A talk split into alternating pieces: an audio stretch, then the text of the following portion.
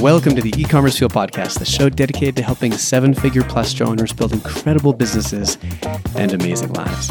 I'm Andrew Udarian, and today on the show, wanted to chat with someone to give us a sense of what Amazon truly is looking like at the start of this new decade. Looking forward, a lot has changed there in just the past year alone, and a lot of people are also running into some additional problems and maybe hesitations with selling on the platform. And so to get an accurate kind of a sense of the landscape, I'm bringing on Greg Mercer, who is the founder of Jungle Scout, a company that provides a whole ton of tools and resources to Amazon sellers. And he knows, as you can imagine, this space incredibly well. And we talk about a lot of stuff. We talk about, what's going on in the IP counterfeiting arena, if he's, how much more of that he's seeing, how to launch a product today, the difference between today versus 2 years ago. We talk about some case studies that he's done internally with his company in terms of where they were able to drive their conversion rate from 3% up to 15%, and how they did that. Talk about paid traffic on Amazon, all sorts of different stuff. So it's a good discussion. He knows his stuff, and it hopefully will be useful to you if you're thinking about getting on the platform or selling on it already. But first, I want to give a big thank you to our sponsor who makes the show possible. A big shout out to the team at Klaviyo, who just released publicly their new SMS functionality, which is pretty cool. If you know Klaviyo, you know that their superpower is being able to segment your messaging, create these automated flows that convert at a much higher rate based on what your customer is doing or what they've purchased or what they haven't purchased. And now you can incorporate SMS, text messaging, into that flow. SMS having some incredible, when done properly, has pretty incredible reach and penetration in terms of, getting right to your customers. So if you are thinking about using them, try them out. They've got some flexible pay-as-you-go pricing, and you can learn more about how to get started if you're not using them, or wrap them into your existing Klaviyo account at klaviyo.com/ECF. All right, let's go ahead and jump into my discussion with Greg from Jungle Scout.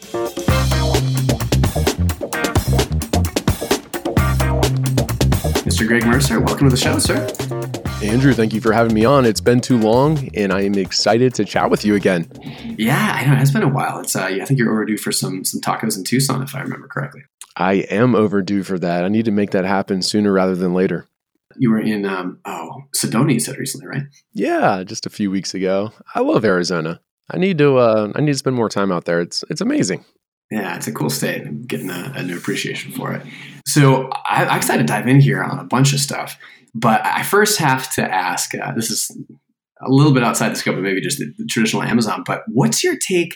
I mean, you're in the Amazon world, you develop Amazon products, software products to help merchants. And so the Sellers Labs Xcart acquisition was one that I saw. I mean, you're, again, kind of in that space. Did that surprise you? And what were your thoughts on that, being, much closer to that side of the industry than me? Because that was an acquisition that, for me, I was like, I did not see that coming. Can't say I saw it coming either. To be honest, I wasn't that familiar with Xcart before I heard about the acquisition. So, I did a little digging around on it. Yeah, I guess my only kind of thoughts or opinions around it is I'm kind of curious now what Seller Labs has in store, what their plans are for the future, because it seems like a little bit of a pivot from their current business. Yeah. What are your thoughts on it? Wild speculation here. I should probably get someone from Sellers Labs to come talk about it, just speculate about what they did. But I think they're doing one of two things. I think either, potentially maybe they're sitting saying, hey, we've got an entire portfolio built on Amazon, and Amazon, if they want to, they can build out these tools in-house, or cut off API access, potentially. So if we, have something that's completely diversified off Amazon, and a shopping cart, a standalone shopping cart is about as diversified off of Amazon as you can get. Potentially, maybe it hedges the risk of that. So, hedges the risk of cataclysmic, some kind of event that happens. The other side potentially is that they try to build, maybe they're looking to take all of those tools, build those into Xcart, and just make this behemoth of a shopping cart that is your, almost like an Amazon ERP shopping cart all mashed into one, where it's where you go for all of those two main platforms, and it's got a bunch of built-in tools with it as well. So those were the two things I was thinking, and obviously, again, wild speculation, but those are the two things that came to mind. Cool. If you had to guess, what would you guess the acquisition price was? Oh man, I have no idea. I mean, Xcart is it has not been on the forefront of adoption recently. So, I mean, I have no idea. I would be just, I mean, yeah. Do you have a guess? Because I don't. No, I don't. Like I said, I wasn't really that familiar with Xcart. I think I had heard of it a few times before, but I don't think I've visited Xcart's website in years, probably. Yeah. Anyway, it's kind of interesting. Again, I need to reach out to them. If you're listening from Sellers Lab, Jeff or anyone else, drop me a line, man. I'd love to hear your guys' thoughts on it. So, and apologies for not reaching out to you first. So I found it interesting. You know, it's to obviously Amazon is what you know better than anything else. You got a great suite of tools you guys have built up around those. And I figured we could kick things off by trying to have a canned, real discussion about the state of Amazon. And, you know, anyone listening, no surprise, it's gotten a lot more difficult. Still, you know, a lot of opportunity on the platform, but it's gotten, you know, last 2 years significantly more difficult. And I actually just did a prediction episode and predicted for the first time ever that year over year, at least like in the state of the merchant survey that I do, which is, you know, kind of focused around sellers in the, you know, mid seven figures range, that this next year is going to be the first time ever we see the percentage of sellers on Amazon go down. Not by a lot, but I think maybe just a tiny bit, because this last year it almost stalled completely. So do you think that's realistic, or do you think that that's being overly pessimistic? I suppose there's a few different pieces with this to unpack. You know, let's start with like big picture. Do I believe that the sales on Amazon will increase year over year? I think absolutely. You know, their third quarter it grew like crazy, even beat all of Wall Street's predictions, and I don't see that stopping anytime soon. So it's like, I definitely believe sales on Amazon will grow. It sounds like you agree with me there. So then it's like, okay, who's going to be making these sales on Amazon? If the past decade is any sign of the future, then third-party sellers are going to make up a larger percentage of sales on Amazon. And I personally believe that that trend's going to continue to go in that direction. I think most of the people you speak with at Amazon would agree, because they're having more and more of a focus on the marketplace side of it, the third party sellers, as opposed to their 1P business. And there's a few different reasons for that, and we could get into that if you want. And then it's like, okay, so if that's true, or if both, you know, if number one and number two are true there, then who of those third party sellers are going to be making more of the sales? And I would say that I think in the past year or two, we have seen a consolidation in that the larger sellers are making more of the sales, and the wannabe entrepreneur just getting started, launch your first product, it's getting more and more difficult for those people to do so. So that's what I believe to be true. But kind of a funny thing about it is we've done a lot of studies around just like the distribution of sales for Amazon sellers. So we know that there's like 3 or 4 million people who have signed up for Seller Central accounts, but only like 2 million of them have ever made one sale on Amazon. Of those couple million who've made one sale, there's only about 200,000 sellers who have are doing 100,000 per year or more. But I mean, that's still a really, really small business, right? 100K per year in sales. Like that's not you probably can't even support your own lifestyle off that. So like those are still like side hustle type people, right? They're not even really doing it full time if you're only doing 100,000 per year. It kind of continues on a similar curve in that there's only a few number of Amazon sellers who are doing a lot in sales, but there's still just like a lot of Amazon sellers who are doing a smaller amount in sales.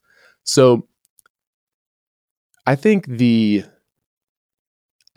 bucket of Amazon sellers doing 100K per year or more will continue to grow for the foreseeable future. It's like, you know, we know this year it's like 200,000. My guess next year is it's going to be like 250,000, you know, the following year, maybe like 300,000. But I also believe like for that person who's like just trying to get started and would be doing like 5 or 10 or 20K per year in sales, that it's probably going to be more difficult for them to do so, because you do have to take it, you know, relatively seriously in order to like to succeed in the space. Yeah. How much of it do you think is an entrenched existing competitor advantage? Like I think about SEO when I started, and man, going back now, trying to think about outranking one of my old sites starting in 2019, 2020, just sounds horrifically painful. And you think about, you know, from a review basis, from just people already having the velocity, how much of it do you think is just, it's really difficult to overcome some of those existing advantages that some of those longtime players have already built up? You know, I believe that Amazon and their ranking algorithm does take into account historical sales and historical sales velocity. So that right there is going to give any existing product on Amazon competitive advantage over someone launching a brand new product. I also believe that more reviews is more social proof. It's going to convert better. When it converts better, you also get ranked better. So, you know, existing listings on Amazon do have a competitive advantage for brand new listings on Amazon. I think that's true.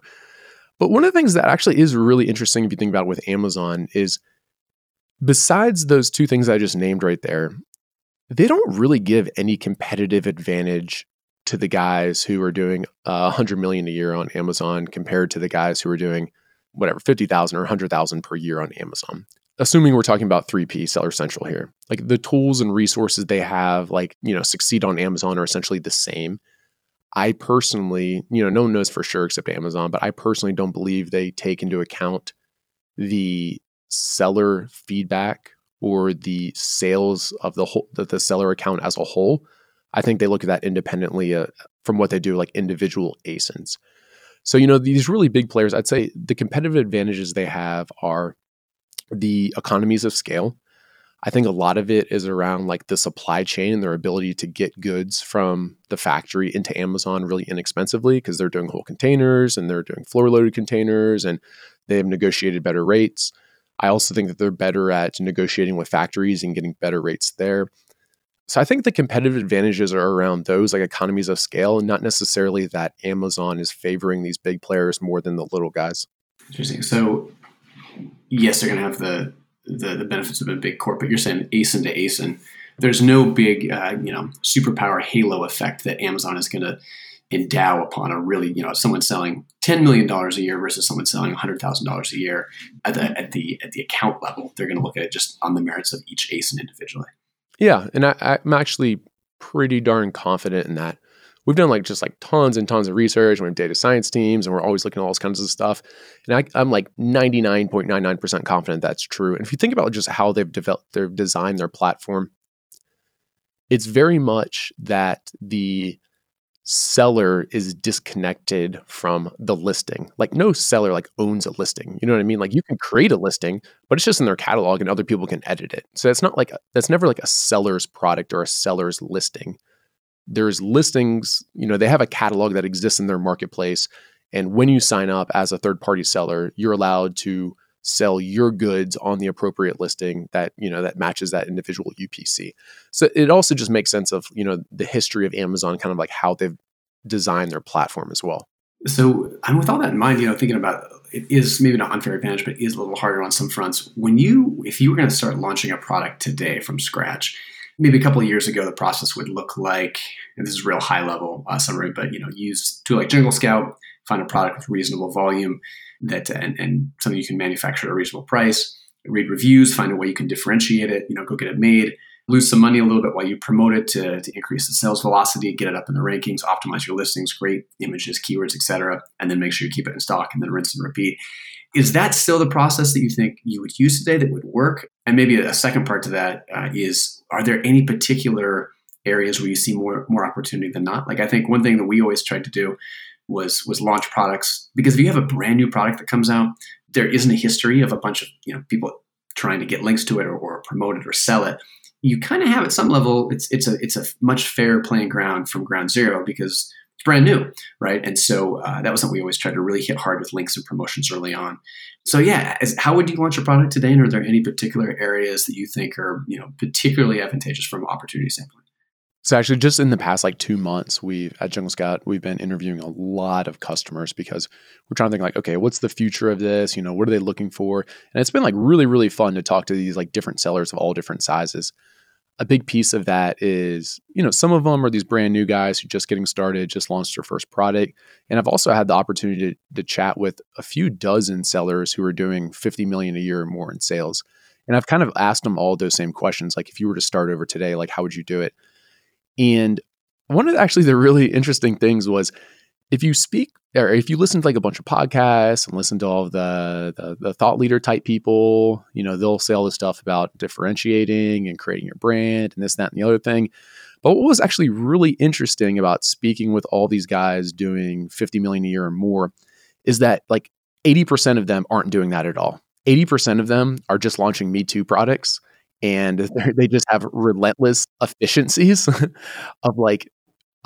they just have like relentless supply chain efficiencies, negotiating skills with the factories, and just created a very efficient system that they can launch lots of products very easily. You know, that it's just like moving it through like step one, photos, step two, create the listings, you know, step three, whatever. And then like one day they've created a new one. And like the next day they launch another product, and the next day they launch another product. And they're all just like exact copycats of other products on Amazon. So I thought that was like really interesting, because it's like, man, actually, you know, the majority of these really successful businesses doing tens of millions of dollars a year, they're not doing what, you know, the most people are talking about on the internet about, you know, coming up with ways to differentiate it and whatever else. It's just the exact same thing. And they're the first to admit that, which is what's really funny. Now, yeah, the other 20%, they are much more focusing on making improvements to the actual products. And some of those are working as well. So that being said, if I was launching one product today, and you know, this is my first product, this is my first chance into Amazon, it is difficult. The reason I think most of like the podcasters or thought leaders, or you know, wherever you're finding your information on the internet, is what they're talking about is like, you know, find ways to differentiate it and improve it and whatever else, is because in order to succeed with that first model about just like launching a high volume of Me Too products, you do have to have like those ruthless like efficiencies that are harder at smaller scales. And that's why I think like the people who have success with the first product they launch, it does have like some pretty serious improvements that would make customers want to purchase that instead of something that's existing on Amazon. It's interesting. You talked about like the mantra that, you know, all the podcasters are talking about and things in terms of what reality versus you know, what actually happens for some of these big sellers. And one thing that has been a challenge for me since I've been, you know, for the most part out of the e-commerce camp for the last few years and focused on the community is I have to work a ton harder to stay up to date with like what's actually happening from, you know, that, you know, research, talking to people, as opposed to just being able to do it on the ground and having it, you know, just kind of, you know, knowing it from osmosis. And there's been some real benefits to that. Like my core product and the community, I think, has benefited from that focus, but it's been, you know, I miss, and it's harder to be able to not completely to just stay up to date and to know, you know, have a reasonable idea about what I'm talking about, right? From your perspective, like you went from selling on Amazon to building the software product, and it's done extremely well. And, you know, I'm guessing you probably have had to do some of that to shift your focus from running the Amazon businesses to, you know, to the software side of things, especially with how you know, large of an organization it's come. So are you still in the trenches on a regular basis, like selling on Amazon stuff? And if not, like, is that something that you miss? And you had the same struggle that I have had is in terms of just having to work a lot harder to stay up to date on stuff because you're not doing it day to day in the trenches? Yeah, I would say I've made a concerted effort to stay fairly involved with it. Now it's oftentimes more often involved with like the education or like the content that we're recording. And as a result, I'll be like testing new things or trying some different stuff or recording a video about this. So I'd say that I probably still spend at least 5, maybe 10 hours per week still like doing stuff on Amazon just to try to stay really connected like with that customer. And it's cool because now I can spend that time like running new tests or like trying something different instead of like calling Seller Central support. So like someone else on my team, like they have to call Seller Central support and say like, hey, why is this listing suppressed, and try to get it unsuppressed or whatever else. But more of like the fun stuff, like the optimization, like the trying new stuff. I still do like almost all of that just because it's really hard to stay very connected with all the changes, because like it's changing every day, right? There's different things working. They're releasing new tools inside of Seller Central. They're changing up the paid ads platform. So like it's pretty hard to stay very connected with that without actually being at least a little bit in the trenches.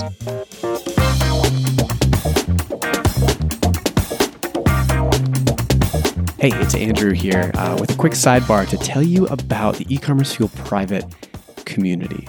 If you're a store owner selling your own products, your own proprietary products, at least in the high six-figure range, or selling any amount of products, 7 figures or above, you should check this out. It's a community of 1,000+ vetted in the trenches store owners, just like you, that are going through the same things, that are experimenting with the same things, that want to talk about the same things. It's a pretty great community. These people All of them are vetted, so they're real store owners, real names, real businesses, not Amazon seller 492, so you can trust them. There's transparency there. And it's almost all store owners. We'll occasionally let vendors in only if they're recommended, they have deep subject area expertise, and they promise not to solicit or pitch, because we want to create a great environment for discussion. So apart from the forms that we've curated with as members, is a proprietary software directory as well. So let's say you're thinking about, rolling out a new ERP system for your store. If you're in the middle of that, you know that there's dozens of options. And if you make a suboptimal choice, you're probably going to waste 3 months of your life, having to roll it back and change. And so, as members of our community, they can tap into this directory, this review directory, and see, all these reviews of all the top ERP solutions to see which ones work well, which ones don't, and follow up with members about ones they're thinking about. So if this sounds interesting to you, come check us out and apply for membership. We'd love to have you be potentially involved with that. And you can learn more about that and apply at ecommercefuel.com. All right, let's get back to my discussion with Greg.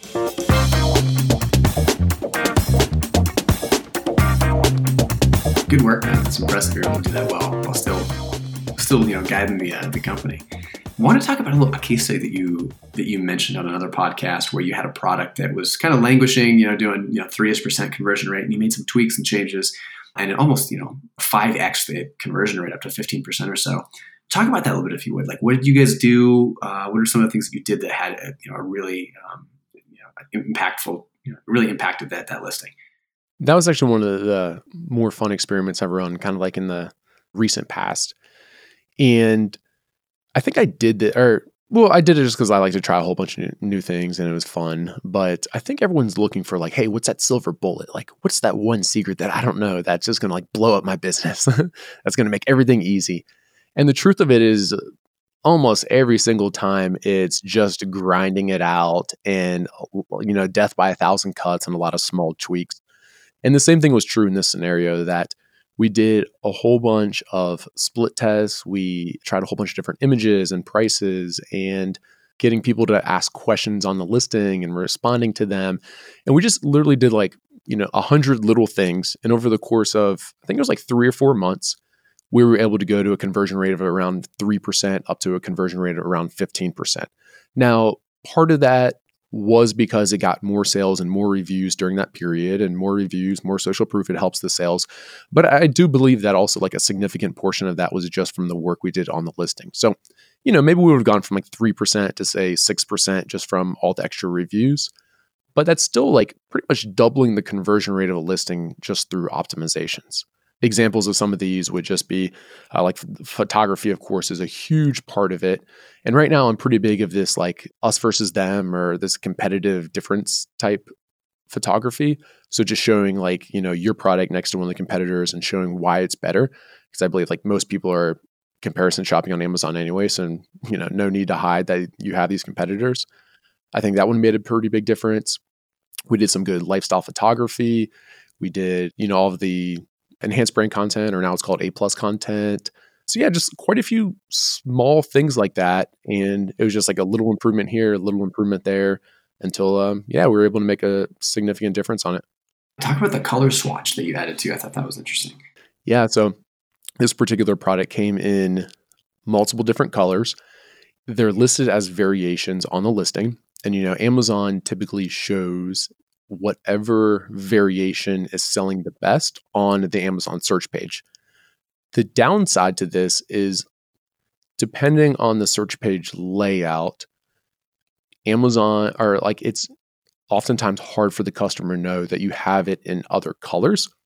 So one of the things we did that made a big difference was, you get to see the product in the main Amazon or your main Amazon image. But over on the right-hand side, there were little color swatches of the different colors that product also has. And that increased the click-through ratio quite a bit. So yeah, that was one of the cool ones. If you're listening to this and you have variations of your Amazon product, I think you should be thinking about how you can display those on all the main images so that on the search result page that it's easy to tell the customer about that.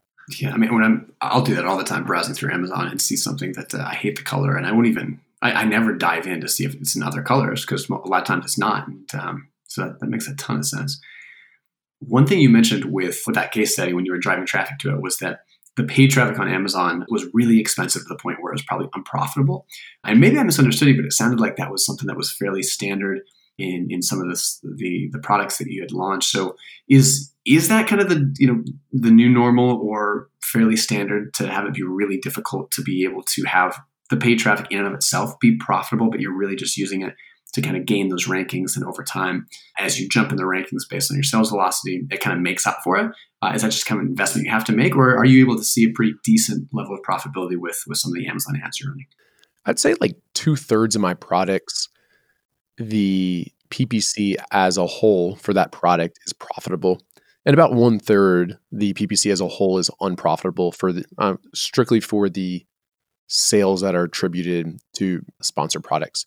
So I'd say the majority of the time, and I think this is true with other Amazon sellers or a platform as a whole as well, you know, after 2-3 months of optimizing your sponsored products, that you can still make them profitable, you know, like, or make the sales that are attributed to PPC profitable. But I do believe that even when they're not, that they do still attribute to, you know, your overall sales, which attributes to your ranking, which attributes to getting more reviews, that like as a whole, it's still a beneficial thing to do. So I'd say that's probably what Amazon sellers can expect. And an important caveat there, like I said, is after a few months. So, you know, everyone wants to like optimize their Amazon PPC overnight, and it's just not realistic. Even if you're really diligent about it, like you can still expect it to take 1 or 2 months to like get enough just traffic and sales data to really be able to figure out like what's working, what isn't. I was diving into Jungle Scout a little bit before we hopped on, and you know, I think a lot of people probably think about it as just a plugin for Chrome, gives you a few stats on what's selling, what's not, and rough volumes per month and things. And man, you guys have really evolved quite a bit and built the platform out. So it's super cool. One of the things, you get a lot of different tools we'll talk about. And one of the things that I knew you were doing, but man, when you actually look at it and you start typing in main, you know, companies here in the States that you know, and you can reverse engineer their entire logistics supply chain to see the factories they come from, that's crazy. I mean, I know you can do it, but it's so wild to see it in there. And so you've got the supplier directory that you can search for, you know, suppliers just in general, but also reverse engineer supply chains, which is pretty wild. So do you guys just do that through all the customs and import records are all public record, and so you kind of use those to build that database? Yeah, that's right. We so it's public, or you know, you can get the customs data through the Freedom of Information Act. So we get all that, we load it into the database, and then it takes quite a bit of like cleaning and just you really have to just like clean up the data quite a bit to make it usable. But then after that, it's a really neat way to find out, essentially who your competitors are using or who's manufacturing their products. So we even went as far to that now you can just type in the ASIN, and with that, so like you type in an ASIN, look at the Amazon product page to see what brand creates that product. And then we look through a few different records like registered LLCs and trademark records, Whois databases, a couple other ones, to see if we can see who the legal entity owner of that brand would be. And then if it's a match, then we display it. You know, it probably only works, I'd say 30 or 40% of the time. But when it does, it's pretty sweet that you can just like type in an Amazon ASIN and it's like, oh, hey, here's the manufacturer that created that product on Amazon. That's insane. It's just absolutely crazy. What are some of the other features that you guys have built out recently or getting ready to release? And maybe especially too with kind of the audience listening here in mind, not just people who are getting ready to start out, but people who are selling already up, you know, selling a reasonable amount on Amazon already, and or they want to just be able to run and manage their business well. Because you've got some other stuff like forecasting tools and inventory and inventory forecasting and management tools. So what are the new features, especially that can help an existing seller just run a better business on Amazon from Jungle Scout's perspective? Yeah, so we've released tons of stuff like in the past 6 months. You know, so we improved a lot of the functionality for finding opportunities or products on Amazon. And like you mentioned, Andrew, that's what a lot of people know Jungle Scout for. Did the supplier directory like you were talking about. We have pretty powerful keyword tools these days. So Keyword Scout is our keyword research tool. I'm actually really proud of it because one, we're The search volume estimates are very, very good. So like our data science team has done a really good job with them, and we can actually back check them against some real search volume data that Amazon kind of leaked out like 6 or 8 months ago. And the accuracy was really high. So I'm really excited about them. And then the other thing that's, I think we did like a really good job with is like the keyword recommendation engine. So what was frustrating for me about working with other keyword research tools is like I would type in like marshmallow sticks, and all the keywords it would recommend would be like 36-inch marshmallow sticks long, like whatever else. Whereas we've done this really cool thing to match up other keywords that customers often search for and then end up purchasing that style of product. So it's just like really cool to see the keywords that it recommends for you. So I like that a lot. I'm looking at it right now. It says marshmallow sticks, and you type it in Keyword Scout, it gives you s'mores kits, roasting sticks, all sorts of stuff that is, it's not going to have the same words in a lot of them, but it's going to be, very similar. Yeah, that's exactly right. And like, I guess to get that, we've built an algorithm to analyze search behavior for different styles of products. So like if I was selling marshmallow sticks, most people would kind of like go down a rabbit hole of keywords around that. And without using like a tool that has like a really good recommendation engine, like you wouldn't think of like campfire accessories or things like that. So yeah, that's why it's really awesome. Yeah, we also released keyword seasonality or like search volume seasonality, which is really cool when you're trying to do like predictions. So if you're in Keyword Scout, you can just expand each row and it'll show you the search volume history, which is cool. Jungle Scout also now will track your key or like your organic keyword ranks. So it's a pretty powerful thing to just see how your keywords are, or how your products are trending for different keywords. Man, we have a whole bunch of stuff. We have follow-up email campaigns. We have a promotion site for you to give away coupons to bargain hunters. We have a sales analytics platform to tell you about your Amazon sales and all your, your profitability data. We have an inventory management tool. We released pretty cool alerting functionality. So it tells you if there's like a hijacker on your listing, or your listing's been suppressed, or, just other function or other different types of changes. Yeah, it's pretty, I'm actually really, really excited about all the stuff we've been releasing because it's turning into like a very powerful tool for Amazon sellers. Yeah, it's definitely moved beyond extension, digging around in here, a ton of cool stuff. Talk about a little bit about the state of, follow-up email notifications. For a while, it seemed like, obviously, you're not going to have the email if you're signing people on Amazon, but for a while, it seems like you could have reasonable penetration with the number of people you could follow up with some of those tools. And then it seems like Amazon started restricting those a lot more. Like, how able are sellers to follow up with people kind of through that kind of cloaked email address now? Can you still get through to them, or is Amazon really locking that down pretty hard? Yeah, so I would estimate right now about 50% of them go through and 50% don't.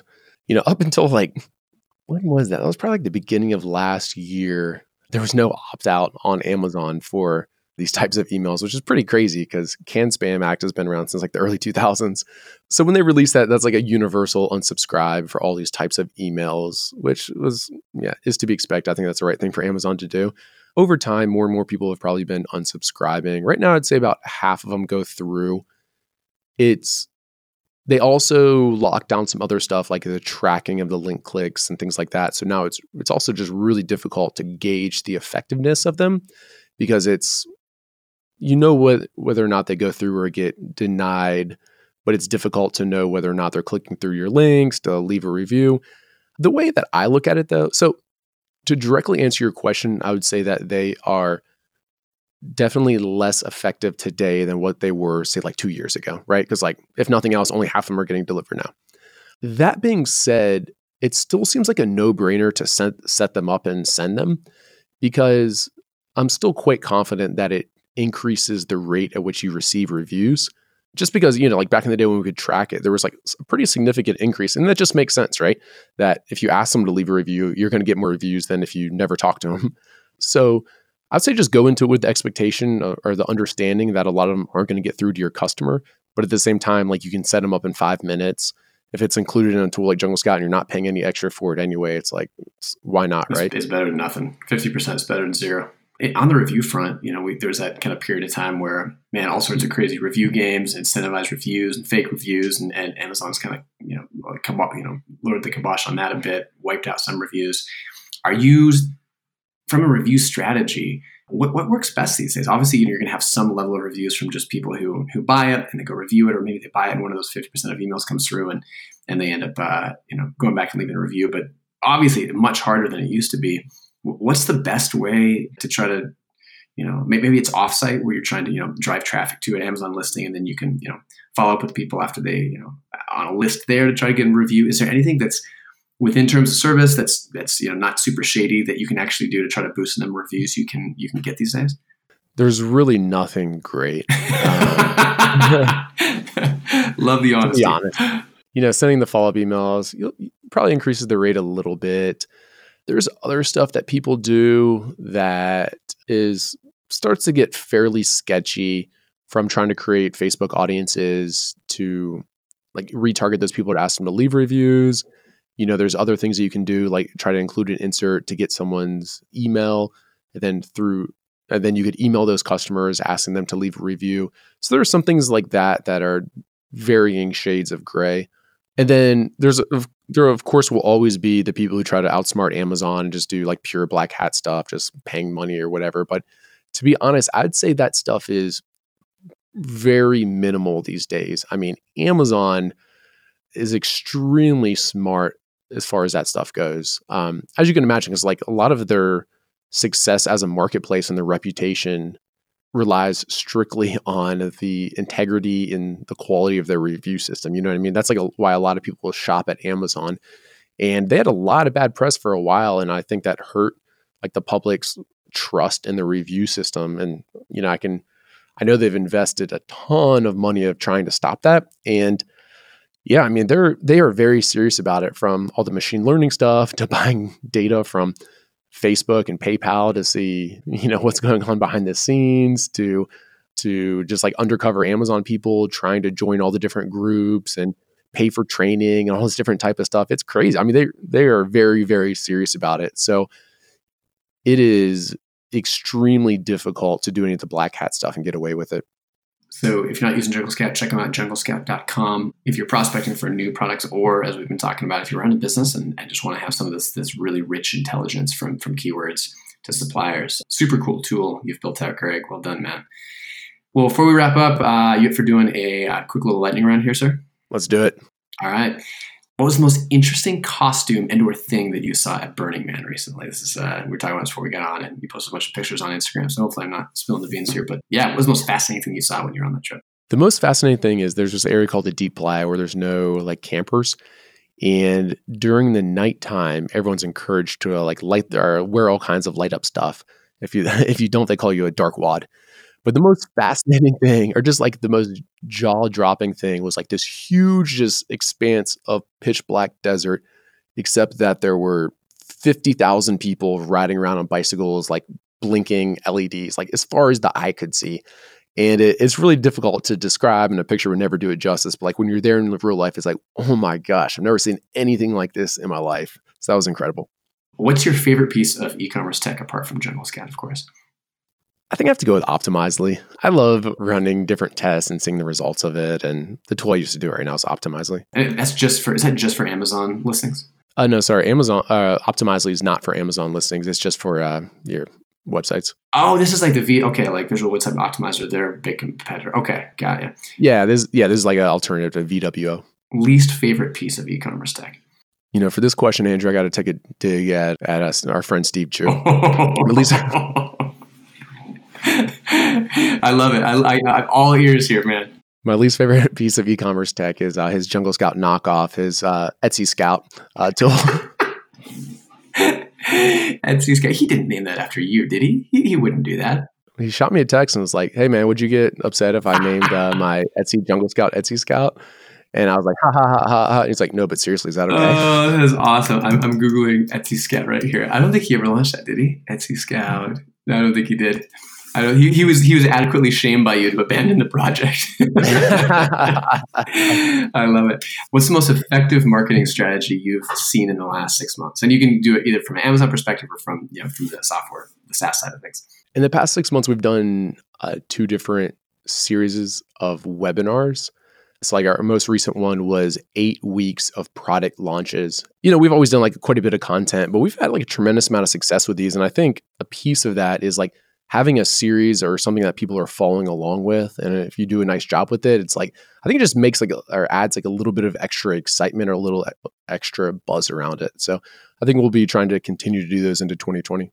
What's the favorite, normally I ask kind of what the favorite item you sell is, and feel free to answer that if you want to share an Amazon product, but if not, what's the favorite, the feature you're most proud of maybe in the Jungle Scout portfolio of tools? Ooh, good question. The thing I'm most proud of right now is the seasonality data that we've created. You know, we have historical search, keyword search volume, which helps, but then we've also taken it a step further and we've done seasonality of niches as a whole. And to do this is actually quite complicated. Like you can find it inside of like the opportunity finder if you use Jungle Scout, but you know, we're blending search volume and like weighting different search terms differently depending on how much volume they have, and then blending that with historical sales data for the first page of products for each of those search terms. So it's actually quite complex. It was like a really difficult thing to develop and get right, but I'm really proud of it because it's actually like really damn accurate, which is pretty awesome. What's the last thing you apologized for, apart from insulting Steve on the podcast here? My wife and I have this rule that I'm supposed to be home from work by 6:30 unless I text her ahead of time. So it's like, I'm supposed to be home by 6:30 unless I text her ahead of time. And let's see, it's Friday. I think Monday through Thursday, I think 3 of the 4 days I wasn't home in time and didn't text, which is not good. So I had to do a lot of apologies around that. I'm usually really good about this because I really value my wife and I's relationship a lot, but I screwed up this week. Good thing to apologize for. What's one of the life goals that you have that's at least a decade plus in the future? IPO. Hopefully it's less than a decade, but that's my life goal, IPO. And what's the number one quality you look for in people that you voluntarily spend time with and especially become friends with at this stage in your life? Curiosity. I love it when people are just genuinely curious about everything, like what you're up to, what other people are up to. It just makes for like really good conversation, and it just makes like the human feel loved. Agreed on that one. Well, Greg, man, always good to talk. It's fun. I appreciate you kind of getting candid on Amazon and the good and the bad and the ugly. And it's cool to see what you've built out at Jungle Scout. So again, junglescout.com. Make sure to check it out. A lot of really cool functionality and features have been built out there. So if you're thinking of, you know, the old Jungle Scout that just was the plugin, like we talked about, it's come a long way. It's a really cool tool. So yeah, man, appreciate you coming on and talking about this. And yeah, it's always good to catch up. I've had a blast. Thanks again. That's going to do it for this week. Again, a big thank you to the team at Klaviyo for making the show possible. The best place to send highly segmented messages via email and SMS to your customers to make more money. You can learn more about them and get started at klaviyo.com/ECF. And also brought to you by the E-Commerce Fuel Private Community, a vetted form and review directory of 1,000+ in the trenches experienced store owners that you can connect with to help grow your business. If you want to learn more about that and apply for membership, you can do that at ecommercefuel.com. Thanks so much for listening. Work hard and adventure often, and looking forward to seeing you again next Friday.